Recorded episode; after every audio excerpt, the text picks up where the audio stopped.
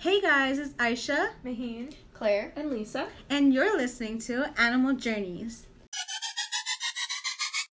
Today we're going to be talking about Adelie penguins. We're discussing everything you need to know about the species, some facts, and its migration. Starting off with a fact about its name, the species got its name from Jules Dumont d'Urville, a French explorer. He discovered the birds in 1840 and named them after his wife, Adele. The scientific name for the, the Adelie penguin is Pygoscelis adelii.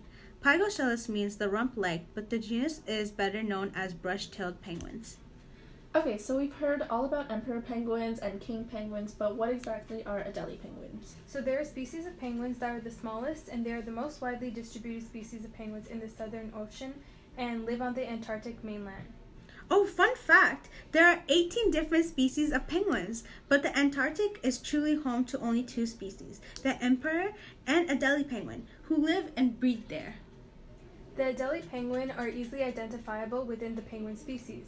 They have a blue black back and a white chest and belly. Their head and beak are both black with a white ring around each eye.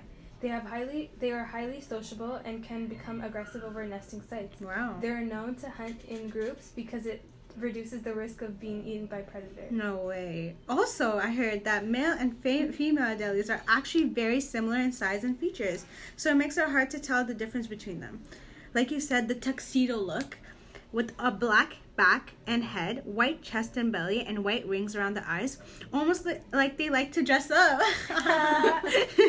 Another fun fact is that they may look like the littlest species of penguins, all cute and clumsy, but these birds are actually very feisty. They know how to take down seals or large seabirds, almost like me. I may be small, but I can surely handle a lot. Never underestimate the small. Now that we've gone over a bit of the species characteristics, I want to talk about what we focus on in this podcast, which is their migration journey. As we previously stated, Adelie penguins breed exclusively in the Antarctic. The Ross Sea is a body of water connected to the Southern Ocean and uh, in Antarctica. The largest collective population of the species, about a third of all Adelie penguins, nest by the Ross Sea.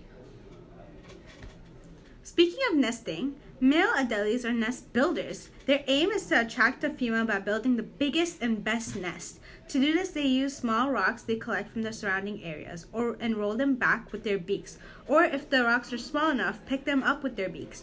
If they think their nest is lacking rocks or even the best ones to attract the females, the cheeky little Adelie will steal rocks from their neighbors' nests. And back to my point, the Ross Sea is such a popular nesting area because it's plentiful in foods such as krill and silverfish. That's not all they eat though. You know, although Adelie's main source of food is krill and small fish, it occasionally feeds on jellyfish, particularly those with visible gonads, which contain the greatest content of protein. As for their winter migration, for a long time it was a mystery where these birds traveled due to unsuccessful tracking methods. Researchers turned to a new technology to better track the penguins. They now attach an ankle tag. These tags revealed for the first time where the penguins spend the winter. The birds migrate in a circular pattern, sticking close to the ice edge as it expands. The Adelie penguins migrate an average of about 13,000 kilometers during the year as they follow the sun from their breeding colonies to winter foraging grounds.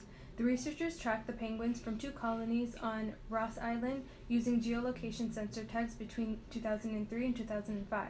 The two colonies were Cape Royds, which is a small colony of about 2,500 breeding pairs, and the second is from Cape Crozier, which is a larger colony of 150,000 breeding pairs. Grant Ballard and his colleagues found that Adelies um, traveled north during the winter because they needed light and some amount of open water to forage in the ocean. Data collected by tags revealed that Adelies need light for navigation and fishing for food. While the birds venture far north in the winter, following the setting sun and the twilight conditions they need to survive, they stop about 500 kilometer, kilometers from the edge of the ice and open ocean. So we've mentioned the close proximity the birds keep to ice a couple of times now. David Ainley, a penguin scientist, has commented on this, stating that Adelies are sea ice obligate, and so as the sea ice goes, so does the species. The scientists believe that Adelie penguins save energy on their migration by moving with a sheet of floating ice.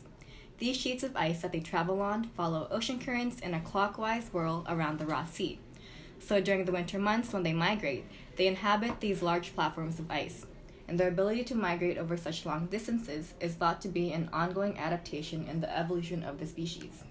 To understand this, we've got to look at the last glacial maximum, in short form, the LGM, which is the most recent time during the last glacial period that ice sheets were at their greatest extent. This was about 20,000 years ago when the West Antarctic ice sheet covered the majority of the Ross Sea, meaning most of today's colonies didn't yet exist. However, the, the authors of this Adélie research speculate that one colony might have persisted through the LGM at the northern Cape Adare, which has a history of being ice free during previous glaciations. Furthermore, over the last 12,000 years, the ice sheet has retreated and the Adélies have made their way into farther south locations in the Antarctic to their current locations.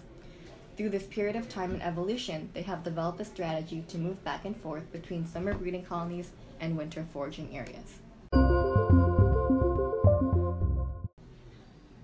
This episode, I have a quick little question for you guys.